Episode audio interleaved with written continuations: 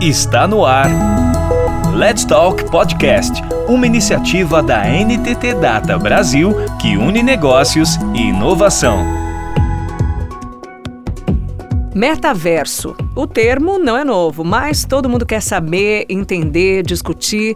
Por isso, reunimos profissionais de ponta da NTT Data que lidam diariamente com o tema metaverso por diferentes enfoques, incluindo o da segurança. Destaque desse episódio.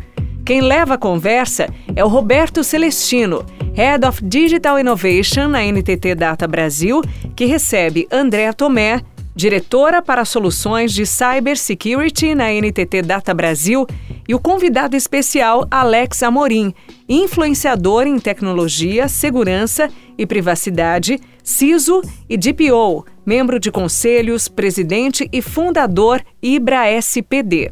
Um prazer estar aqui com vocês para mais uma vez conversar sobre metaverso. E hoje a gente tem um prazer de estar aqui junto com dois especialistas no tema, com a Andrea Tomé, é, ela vai se apresentar logo, e com o Alex também, que também vai se apresentar.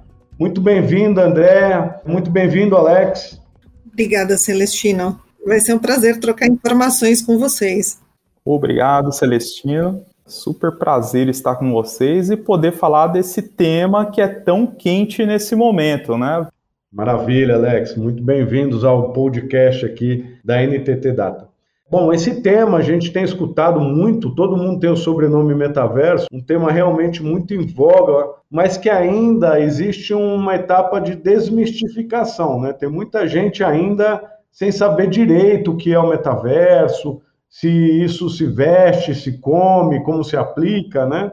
Então, antes de mais nada, eu queria pedir a ajuda de vocês para a gente contextualizar um pouco sobre o que é o metaverso, quais são os seus alicerces, do que a gente está falando de fato quando a gente traz o tema metaverso. Alex, se você quiser nos ajudar nessa contextualização, por favor.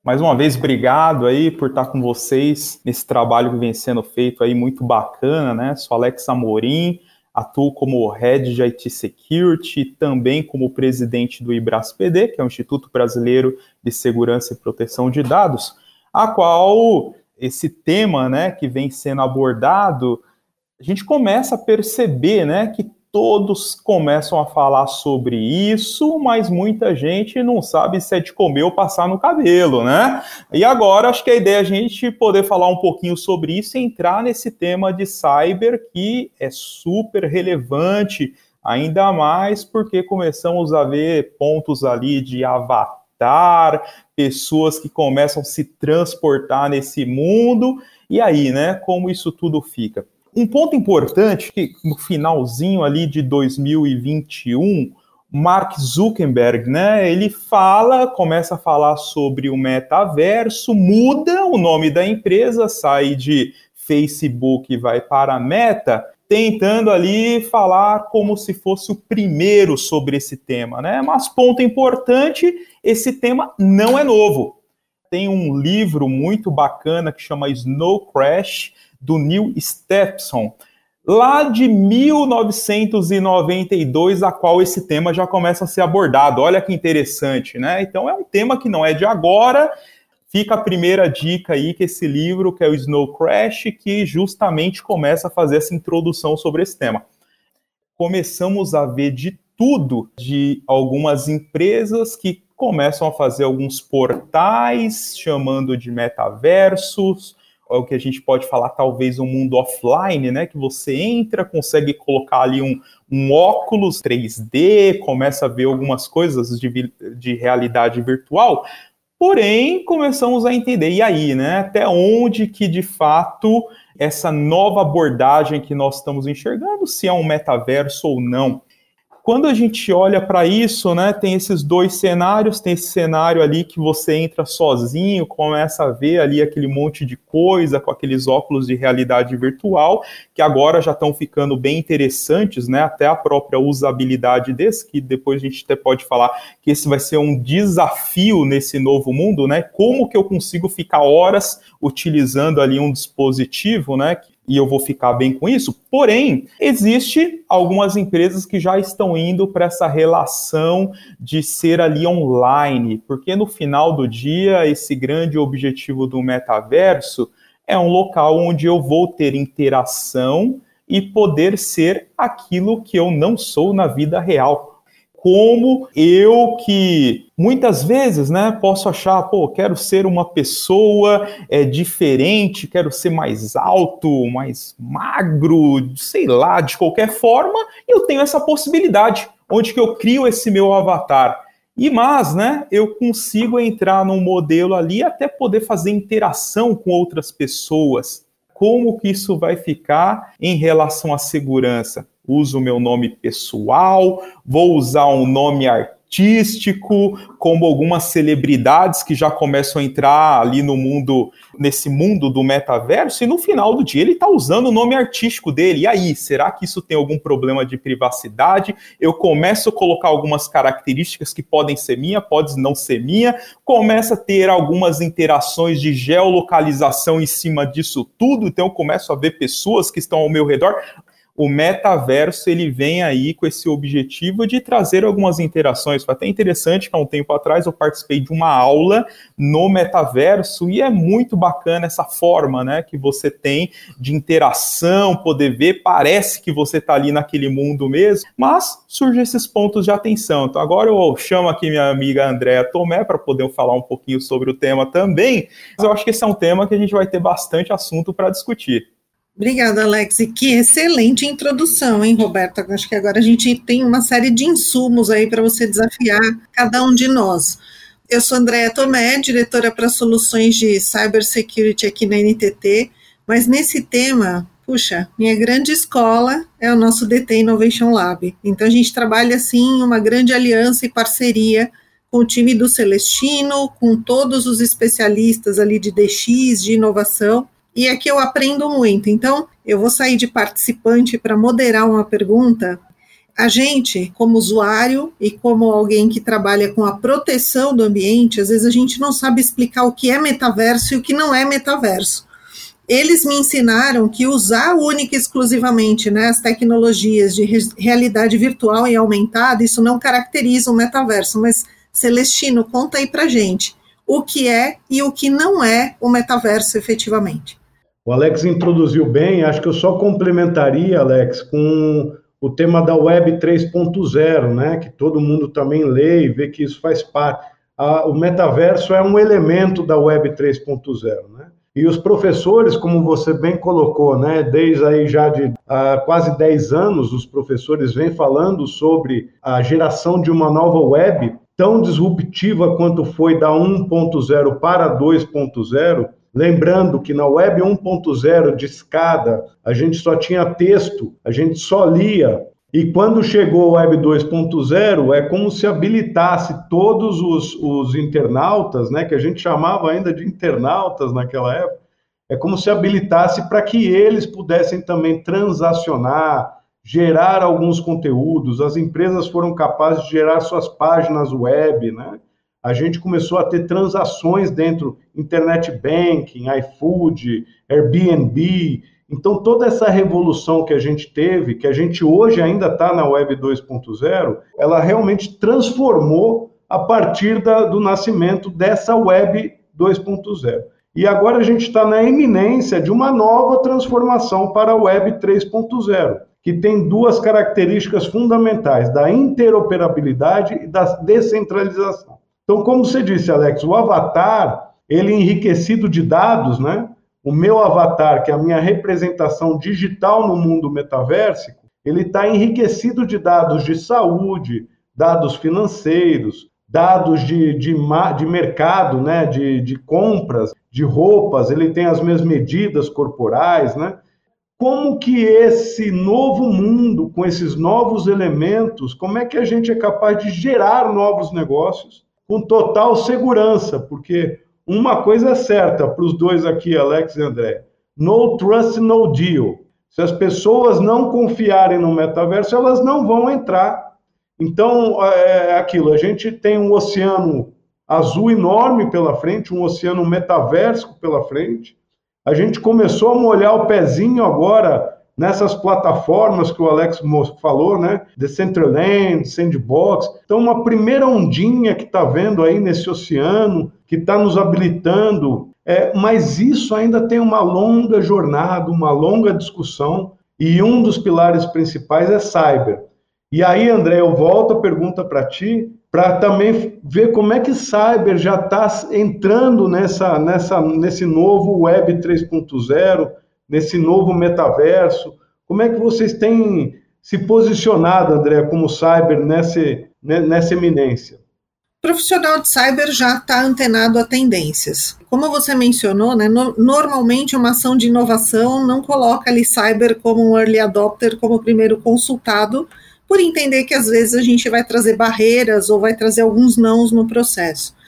Então a gente também se catequizou e aprendeu a estudar a tendência, começar a antecipar esses riscos, porque a hora que essas áreas, né, as áreas desenvolvedoras de tendência precisarem, a gente tem que saber os riscos envolvidos e do que, que a gente está tratando. Eu vejo muitos dos profissionais se capacitando, buscando informação. Eu tenho o privilégio de trabalhar com teu time, então, assim, é, eu estou muito adiante em termos de conteúdo por conta da nossa aliança e parceria que aliás eu sou muito grata por isso, e o meu time todo, né? É, é um oxigênio poder conversar com vocês, entender de projetos inovadores, uh, conseguir avaliar como é que essas tecnologias todas vocês conseguem levar com maestria para o dia a dia do mundo corporativo, e ao mesmo tempo nosso desafio é conseguir visualizar onde é que estão os riscos, o que, que a gente precisa proteger e em quais camadas. E aqui a gente está falando das três camadas que o Alex conhece super bem: pessoas, processos e tecnologia. Quando a gente introduz né, qualquer tipo de tecnologia no mundo corporativo, ou até mesmo para a sociedade, pensando-se em sociedade 5.0, a gente tem que estar tá muito ciente de quais são os elementos que podem trazer um impacto adverso e que é o que a gente chama de riscos. Se eu puder simular os riscos o quanto antes, eu consigo trabalhar para minimizar a possibilidade de impacto adverso e consigo trabalhar com o aumento das chances de êxito até dos indicadores de negócio. Então, é assim que a gente vem trabalhando, é assim que eu tenho visto muitos dos profissionais do nosso setor, é, mesmo no mercado de cybersecurity, buscando informação, e eu acredito que a gente deveria acelerar essa pesquisa e essa preparação para que cada etapa aí da adoção do metaverso, né, mesmo para as empresas ali que são early adopters, né, algumas delas já estão com aplicações no metaverso, não a 100%, não trabalhando já com transações aí é, financeiras, mas eu acredito que a gente tem que se preparar o mais rápido possível para poder proporcionar um ambiente adequado, seguro e com informações devidamente protegidas para levar esse conforto para o mundo corporativo e para a sociedade. Perfeito, André, muito bom. É, e aí vou até resgatar o que o Alex falou também. A gente está no comecinho, né, Alex? Então desse metaverso, né? Essas experimentações iniciais nessas plataformas como Roblox, né? Como Sandbox, Decentraland, CryptoVox, dentre outras, né? Que a gente até motiva com que as pessoas entrem, conheçam, é um, um estágio inicial de metaverso, como você bem colocou. Mas o que eu queria entender junto com você, Alex, que você está aplicando isso na tua empresa, esses projetos que usam as tecnologias emergentes, né, olhando numa visão mais ampla de metaverso, o uso das tecnologias realidade estendida, inteligência artificial, blockchain, 5G, então, eu queria ver contigo, Alex, como é que você tem posicionado o time para ajudar nesses protótipos que utilizam tecnologias emergentes, que trazem muitos riscos, né, que abrem aí algumas exposições ao risco por serem tecnologias emergentes, escutar de quem está lá no front, na prática de projetos de tecnologias emergentes, como tem posicionado o time para poder mitigar, né, e para poder ajudar nessa liberação dessas tecnologias. Fala para gente, Alex, por favor. Pô, Roberto, uma excelente pergunta, né? E, e eu acho que a primeira coisa que eu dou de dica aí para quem está nos ouvindo é não ter uma postura do Dr. No, né? Que é aquele cara de segurança que fala não para tudo, né? Isso é um problema gravíssimo, porque se já começa desse jeito, já começa que as áreas de negócio não vão chamar o time de segurança para fazer uma avaliação. E quando chegar lá no fim, simplesmente vai ter ali a informação de, ó, oh, tá subindo um novo projeto, no máximo vai pedir ali um pen test, um EHT e nada mais do que isso. Então, o primeiro ponto ali, Roberto, que é super importante em cima disso, é uma mudança de postura do profissional. Como o André comentou aqui, o profissional ele tem que estar tá estudando, tem que estar tá muito próximo, né, para entender tudo isso que está acontecendo, até porque a área de segurança tem o objetivo de ser um habilitador de negócio. Se um projeto ele já começa com uma segurança, como o ponto que você mesmo comentou, essa confiança, né? Confio quando você, por exemplo, está num banco, se você vê que é um banco digital que não te passa confiança, será que você vai manter todas as suas joias da coroa, o seu dinheiro nesse local? Provavelmente não. Tem esse lado da confiança. Um ponto importante a ressaltar: tem uma máxima que fala em riscos que um risco não mapeado é um risco aceito a partir do momento que nós, como profissionais de segurança, é, estamos ali na empresa e não está sendo envolvido, né, não está tendo ali uma, uma ação direta, a empresa está aceitando um risco e você, como responsável ali, está aceitando por consequência. Ah, mas eu não sabia. Isso é um outro problema, né? Você deveria estar sabendo. Então, um ponto importante né, é essa proximidade das áreas de negócio quando a gente olha até para LGPD, né, tem dois pontos ali que são extremamente importantes, que é o Security by Design e o Privacy by Design.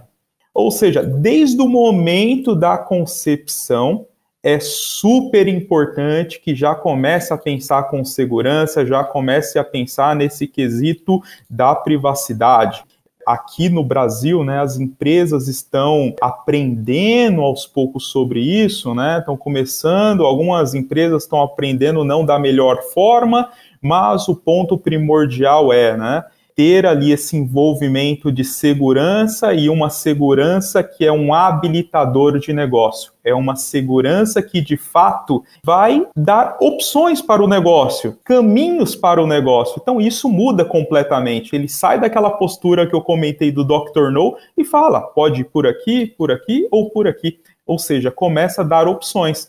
Então, por isso, né, eu acho que o primeiro ponto, né, é de fato as áreas de tecnologia, de segurança estarem muito bem antenadas em tudo isso que está acontecendo, está estudando tudo esses pontos e estarem preparadas para dar alternativas que vão viabilizar o negócio. Se não tem negócio, não tem segurança, não tem trabalho. Então, esses são pontos importantes, Roberta, a ser comentados. Queria pegar carona em duas coisas que o Alex mencionou. Né? Ele falou: olha, se eu começo a ser o Dr. No, eu vou ser chamado só lá ao final e vou trabalhar no máximo com uma simulação de ataque, com ethical hacking test ou o que a gente chama de penetration test. E que a gente precisa trabalhar com security by design e o privacy by design desde o início o efeito de você trabalhar só antes da entrada de um certo projeto em produção, simulando um ataque, o conhecimento continua só conosco, tecnicamente falando. Só nós sabemos onde é que estão as falhas. A gente vai lá, simula as falhas e diz, Celestino, vocês têm que ajustar alguns elementos de código, alguns elementos processuais, talvez um ou outro elemento em contrato. Quando, na verdade, se a gente trabalha na essência o Security by Design e o Privacy by Design, todo o time de negócios e de projeto aprende conosco. E aí a gente passa a gerar um grau de maturidade cada vez mais elevado de segurança da informação e de privacidade dentro de uma companhia. Essa é a contrapartida, entendeu? De ter uma área de cyber que vai trabalhar de forma reativa e realmente estabelecer uma aliança nesse processo como um todo.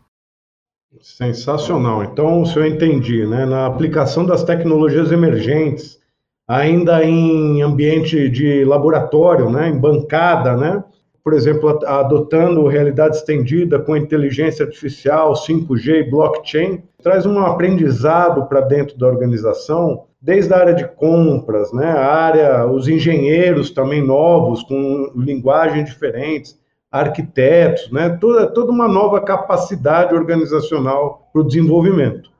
Os projetos que estão vindo agora de metaverso têm provocado o time de cyber para ter uma nova análise sobre tipos de riscos que podem acontecer num metaverso. Teve exemplos bobos aí, né, de assédio no avatar, de, do casamento, né, roubo de dados, né, que as pessoas tiveram.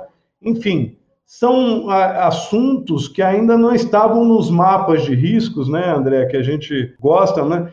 Eu queria ouvir um pouco de vocês isso. Como esses projetos que estão nascendo em laboratórios digitais têm provocado o time de cyber para identificação de riscos potenciais que ainda estão por vir. Só para a gente entrar aqui um pouco no front dos projetos, Alex, as preocupações, né, André, que vocês têm enquanto cyber nos projetos de metaverso?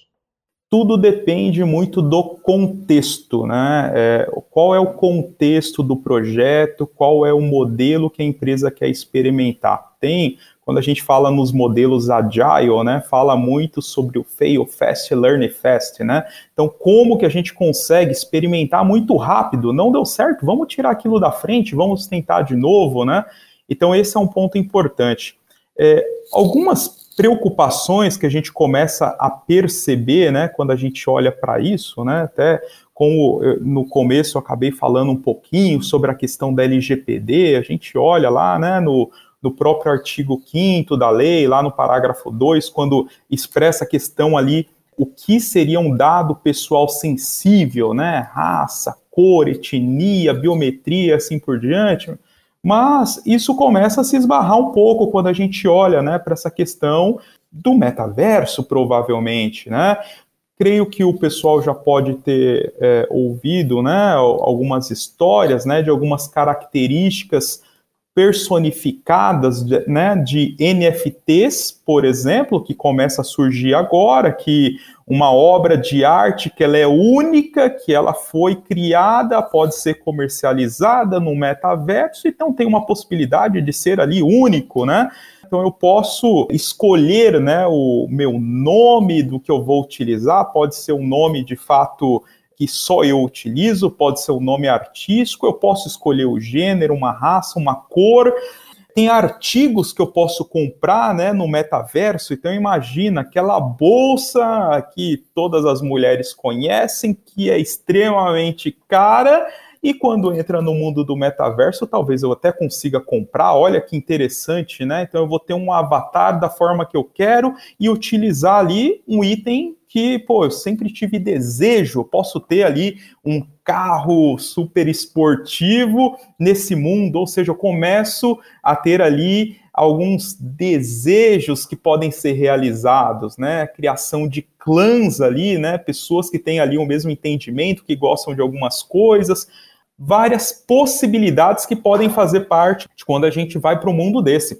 Ponto importante aí, Roberto, é a gente começar a entender qual é o contexto como que a empresa, né, esses projetos que estão entrando, como que eles de fato estão explorando esses pontos. Talvez vai ter ali uma forma evolutiva, né? Então, como eu comentei, talvez inicie ali para um metaverso totalmente offline, que você chega numa loja, bate um QR Code e você consegue colocar lá seu óculos de realidade virtual sozinho, né, para poder ver as ofertas da empresa legal, pode ser ali um modelo que estão falando, né, chamando de metaverso, mas como você mesmo falou, existem jogos hoje de crianças que bombam nesse mundo já do metaverso. E se você perguntar para uma criança aí o que é esse metaverso, com certeza ela vai poder dar uma aula sobre isso, porque já conhece isso muito bem, né? Então tem uma interação e você consegue, né, ter ali uma troca nesse mundo. Então, acho que quando a gente pensa nessa questão de riscos, né, envolvendo esse lado do metaverso, acho que o principal ponto é entender o contexto. Qual que é o contexto disso tudo? Como isso está esbarrando em possíveis dados pessoais que estão fazendo parte? E frente a isso, propor algumas sugestões de pontos ali de segurança, né? Como que a gente começa a ter um ambiente talvez um pouco mais resiliente, um ambiente um pouco mais seguro em relação a isso e como até eu consigo garantir esse lado da privacidade ali do usuário, do seu cliente que está ali navegando nesse mundo. Essa seria a palavra-chave olhando para isso, Roberto. É muito entender o contexto. Excelente. André, quer complementar? É, fica difícil de complementar Alex, né? Ele faz colocações sempre muito completas, mas sob a ótica, não só como usuários finais, né, mas sob a ótica de é, cada um de nós como profissionais de segurança. A gente começa a ver é, o metaverso chegando, ele já não é futuro, ele já é realidade.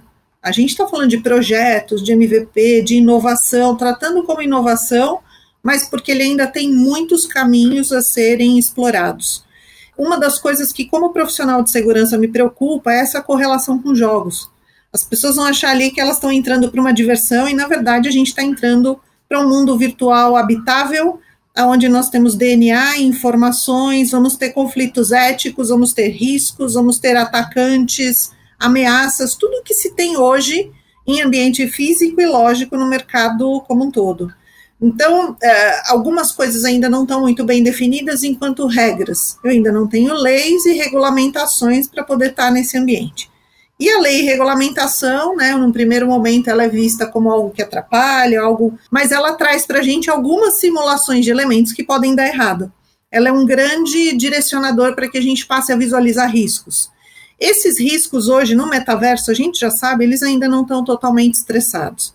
A gente está no MVP de uso de metaverso. Então, muito ainda vai se errar, muito ainda a gente vai aprender. O importante é estar envolvendo profissionais que possam simular o que é que pode dar errado em quaisquer setores, não é só em segurança. Eu posso estar falando, inclusive, em experiência do usuário. O, como a sociedade se comporta nesse novo mundo virtual. Mas a questão ética precisa ser uh, lembrada e tratada. A questão de impacto social e econômico.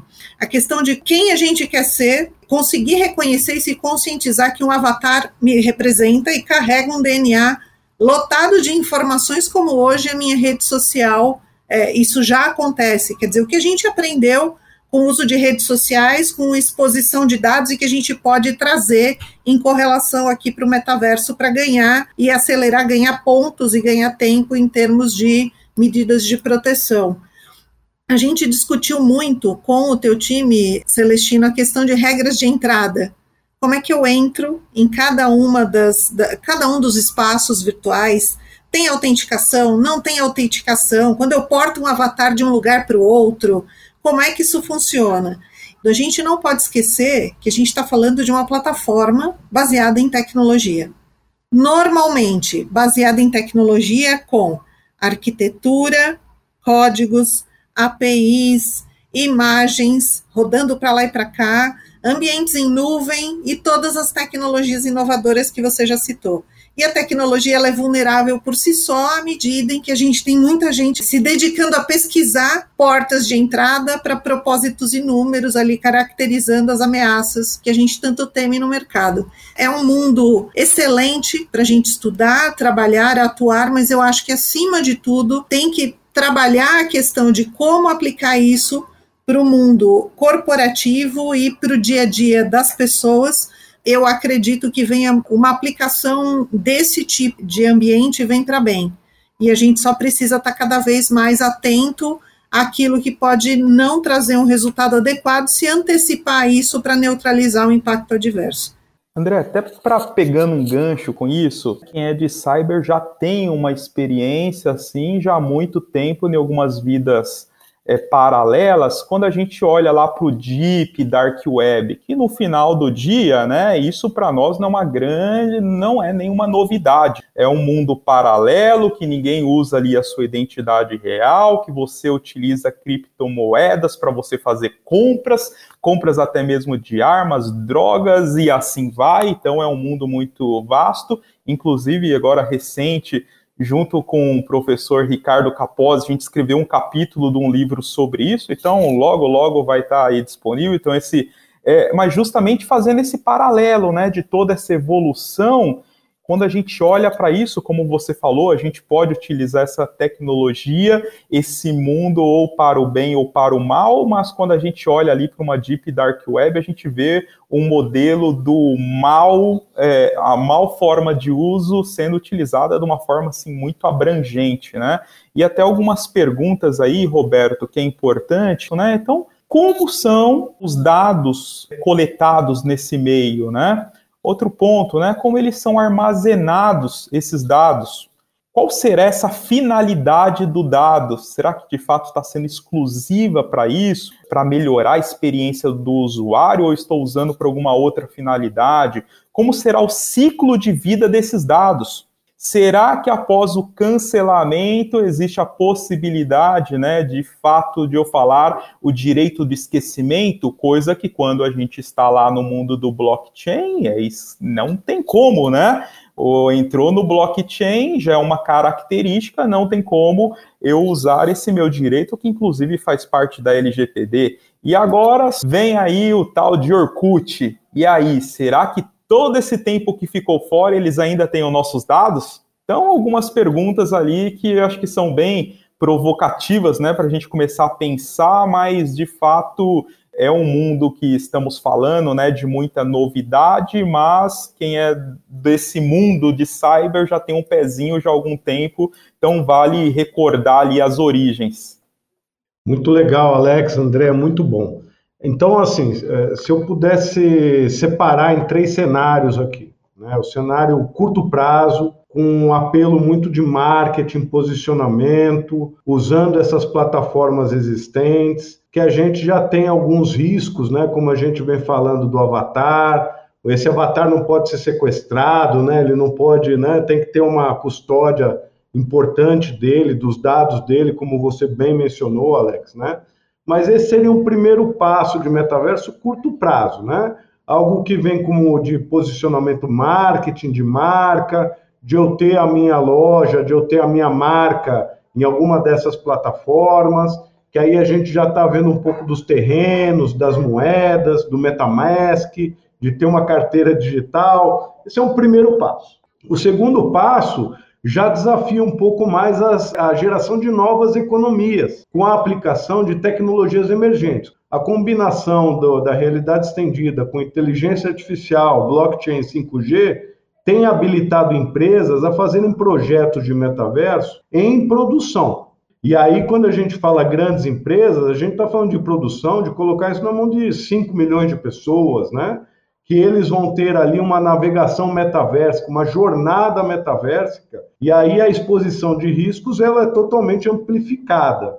E um terceiro momento, Alex, que a gente vê até 2025, que é quando está todo mundo usando de fato, né, um device, um óculos, né, usando o seu próprio celular para essas jornadas cotidianas. É quando a gente realmente empregou a tecnologia, o metaverso no nosso dia a dia isso traz aí uma outra avalanche de riscos, né?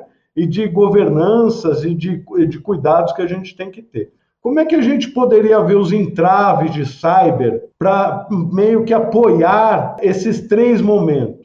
Como é que cyber teria aí um posicionamento dentro do metaverso, cuidando na exposição dos riscos, né? cuidando para que isso não aconteça, mas também habilitando para que toda a empresa possa utilizar esses três níveis de, de metaverso? Eu acho que assim, Roberto, a gente já passou, a gente ainda está fazendo muita pesquisa e desenvolvimento, mas por conta, da, como eu disse, da vasta gama de possibilidades. Para mim, o metaverso não é futuro, ele já é atual. Em tempo de pesquisa e desenvolvimento, tem que ter alguém pensando em cyber, assim como faz o teu time em chamar alguém da, da minha equipe para pensar em risco como parte do projeto de, de criação. Porque senão, lá na frente, o negócio já é totalmente é, inviável. Quando a gente chega com o projeto pronto, com uma aplicação pronta, e olha falhas graves de segurança, muitas vezes, aí sim eu sou o senhor não. É por isso que tem essa teoria que o Alex mencionou em segurança. Porque às vezes eu estou lá tão pré-entrada em produção e encontro coisas tão críticas que a gente é obrigado a dizer que não. Então, em tempo de criação de projeto, é ter alguém pensando nesses elementos, porque é o seguinte: o atacante faz isso. A gente está aqui como profissional de segurança estudando o metaverso e eu não tenho dúvida que já tem gente que sabe é, burlar N controles e elementos ainda em tempo de pesquisa. Já tem gente muito adiante dos times de defesa. Já tem gente em ataque já sabendo muito mais o que fazer do que nós que ainda estamos estudando. Sempre funcionou assim com tecnologias inovadoras. Então, a gente precisa se unir, trabalhar juntos no início, no projeto, na concepção, olhar todas as variáveis, como você bem citou, desde elementos contratuais, aspectos relacionados ao comportamento das pessoas, os processos que precisam ser desenhados e estar tá vigentes e como se protege a tecnologia que vai estar envolvida naquele projeto. No dia de hoje, para quem já tem um projeto em place, né, já está ali em produção ou quase entrando em produção, entra o que disse o Alex, é desafiar o teu ambiente. É pegar o profissional de cyber e vir de trás para frente, e pode ser que a gente diga algumas coisas que vão custar caro, que vão requerer um replanejamento ou talvez uma versão 3.0 daquele projeto, porque a gente está entrando tarde. Quem está criando e trabalhando para o metaverso precisa tomar uma decisão eu trago uh, elementos de cyber antes, para já estar tá acostumado e conscientizado com esses elementos, ou eu vou trabalhar e vou, uh, vou apostar que eu não tenho problemas e vou garantir que só um desafio ali, quando ele já tiver pré-produção ou em produção, seria o suficiente. Eu acredito que a teoria, como mencionou bem o Alex, do Security by Design e do Privacy by Design, onde a gente trabalha desde a concepção, é mais efetiva, mais barata e muito mais segura. Conforme a gente vai trabalhando em conjunto, e aqui na NTT a gente tem um exemplo disso, né? Hoje vocês já falam de cyber tanto quanto nós para a, a, questão do metaverso. Essa troca, né, e essa transmissão de conhecimento, ela não tem preço. É uma coisa assim que tem um valor enorme. Muito bom, muito bom. É isso aí, André. Falou tudo. E, esse ponto, né? Esse brainstorm, esse toró de parpite quando coloca todo mundo junto, isso é super importante. É um momento de desafiar. Todo negócio ele existe e tem um risco, né? Isso é normal de qualquer negócio. É deixar muito claro qual é esse risco que a empresa está correndo, né? Entender ali a exposição Muitas vezes, né, isso aí, já participei de alguns projetos que ali de um banco digital, ainda como quando estava no momento de Family Friends, por exemplo, que eram pessoas ali teoricamente conhecidas que estavam, já estavam tentando fazer fraude. Então, isso é, é muito comum, né? É, enquanto está sendo ali desenvolvido ou está, está nessa jornada, vão ter pessoas ali gastando horas para conseguir tirar alguma vantagem em cima disso. Então, esse trabalho em conjunto, né, a quatro, seis mãos é super importante até para que todos aprendam juntos. É uma novidade para diversas áreas, né? E nada melhor do que quando todos estão remando na mesma direção, todos estão juntos, estão entendendo o que está acontecendo e conseguir ali é, até entender quais são riscos que vão ser aceitos nesse primeiro momento, quais são os riscos que a gente já tem mapeado, e até pegando mais um ganchinho com a própria LGPD, é o tal do quando é um projeto já existente, né, um, algo já existente, tem o DPIA, né, que é aquela análise de impacto e privacidade que eu faço, porém, quando é algo novo, tem o PIA, que é aquela análise de impacto é, de privacidade logo no começo do projeto. Então, isso é super importante. Eu, eu gosto de trazer esse mundo teórico que algumas vezes estão ali nas literaturas, né, de quando a gente estuda ali essa questão de privacidade, mas isso sim tem uma aplicabilidade, principalmente quando nós estamos num terreno novo, que poucas pessoas conhecem, então é, vamos voltar ali para a prancheta, estudar um pouquinho e ver como que podemos colaborar até para que o projeto tenha um sucesso e, e que a gente consiga, né, de uma forma muito rápida, atingir as expectativas, e se for o caso, se não deu certo, errar muito rápido e vamos para uma próxima dando uma, um wrap-up aqui para todos, né? Então a gente está vendo que metaverso é uma realidade, não podemos negar mais, né? Motivamos todos a ingressar nessa jornada. Essa jornada, a princípio, num, num horizonte 1, ela tem um apetite a risco, porque todos aprendendo, né? é, puxando os times de cyber para dentro dos squads, para essa visão que vocês colocaram, para antecipar né, é, a visão de riscos nos projetos que estão começando agora. Num segundo momento, isso se torna um pouco mais estruturado, né, com uma governança mais estruturada, porque a gente está falando de projetos pilotos, com a utilização de tecnologias emergentes e que expõem riscos, né? Mas então, num segundo momento, isso já tem que estar um pouco mais estruturado e os riscos mapeados e sendo tratados dentro da organização devidamente. E aí, num passo 3, aí sem cyber, né, em sua plenitude, garantindo com que as aplicações metaversicas garantam a segurança, né, e garantam compliance com todos os órgãos necessários aí de cada setor. São ciências complementares, né? Acho que a gente nem pode tratar mais as ciências de forma isolada, cyber como uma ciência, mas inteligência artificial como outra, blockchain como outra. Dentro de é, computação espacial tem um, uma delas, Alex, que é a Spatial Analytics, que é como é que eu mapeio o comportamento do avatar, né, da persona digital, se ele foi mais para a esquerda, para a direita, se ele falou, não falou, se ele compartilhou, não compartilhou. Então, para poder ter acesso a, a, ao behavior desse avatar, eu não posso infringir né, a parte de, de leis, né, a parte de cyber. Acho que é um mundo novo, um universo novo que se abre para que a gente possa complementar as nossas competências e fazer com que isso aconteça. Né? Andréia, como é que então você pode dar uma conclusão dessa nossa conversa de como se posicionar nessa jornada metaversa? Bom, eu acho que acima de qualquer coisa, o profissional de cyber ele joga do lado do profissional de negócios. Eu acho que o quanto antes a gente puder estar perto, entender requisitos de projeto entender para onde o negócio quer caminhar, mais fácil é e menos uh, oneroso é o esforço de proteção. Então, assim, se eu tiver que dizer algo, é ter para essa jornada com o metaverso, é ter o envolvimento do profissional de cyber o quanto antes, para que ele possa ajudar e não ter o entendimento de que ele só está atrapalhando com não.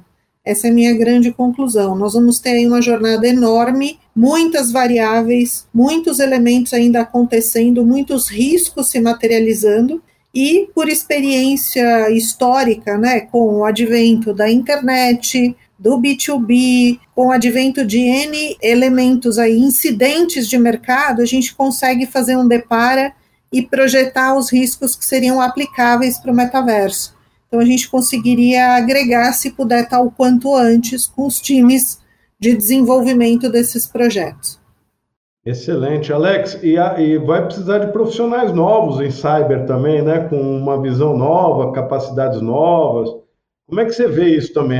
Ajuda a concluir e também, só puxando isso que a André falou, né? Somar competências, né? gerar novas carreiras, tanto para cyber como para as outras disciplinas. Já falta, viu, Roberto? Uma coisa que eu comento, né? Que quem entrar nesse mundo de cyber, né? Então, pode ter certeza que essa carreira não é fácil, principalmente quando você está na linha de frente, mas é uma carreira que é, vai poder proporcionar emprego para você, para os seus filhos e para os seus netos, porque a gente começa a entrar agora num momento onde tudo passa a ter uma interconexão, né, nesse mundo síncrono que a gente começa a viver e de fato começa a ter esse ponto que as empresas e as pessoas começam a ter essa preocupação com segurança.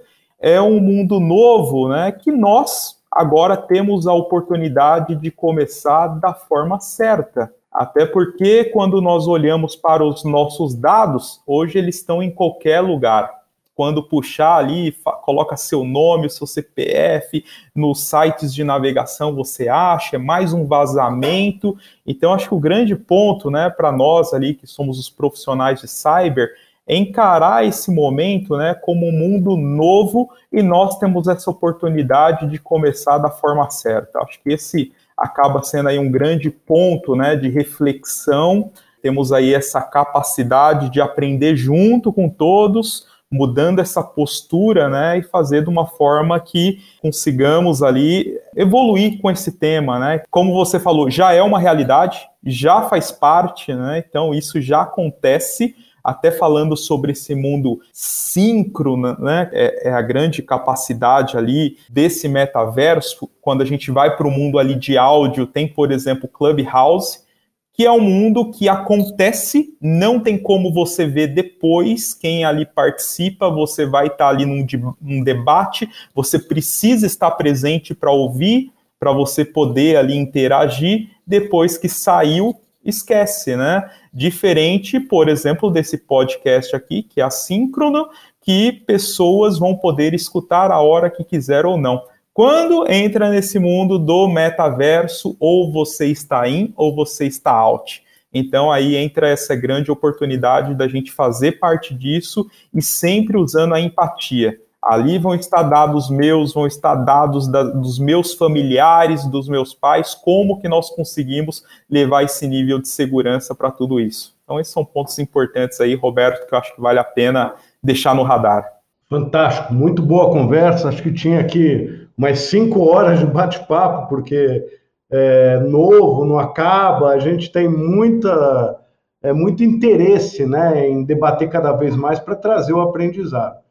Quero agradecer muito, André Tomé, o seu tempo, né, o Alex, né, eu sei da dificuldade do tempo, né, mas acho que esses debates enriquecem, trazem conteúdo para todos os ouvintes e nos ajudam a cada vez mais entender os desafios que estão pela frente no, na jornada metaversa. É, espero revê-los em breve para mais uma discussão de alto nível, como a gente teve aqui, e ajudar aí a todos né, a, a destravar os habilitadores para o metaverso. Andréa, muito obrigado. Palavras finais. Alex também, muito obrigado e palavras finais.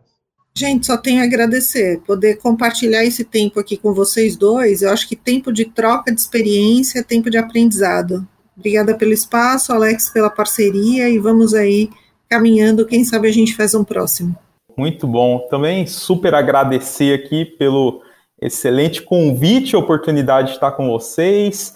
Celestino, Andréa Tomé, super parceira de longas jornadas aí, isso é muito bom poder mesmo assim tá, tá conversando né, sobre um tema tão importante. E deixando uma dica, quem quer descobrir um pouquinho sobre isso, tem um filme ali, né, um, um desenho dentro do, do Netflix, que é o Sword Art Online, que é muito bacana, né? Então ele mostra ali um pouquinho disso, de como funciona. Então uma pessoa que acaba se perdendo ali nesse mundo, ele não consegue se desconectar pega uma grande população ali do Japão que entra nesse mundo, passa por várias aventuras ali. Pude assistir com a minha filha, né? Então foi muito legal que a gente é, entendendo um pouquinho, né, sobre isso. Pô, ela me deu uma aula, então até sugiro, se vocês tiverem a oportunidade de perguntar para os seus filhos o que, que eles acham aí desse metaverso, com certeza eles vão dar uma aula sobre isso.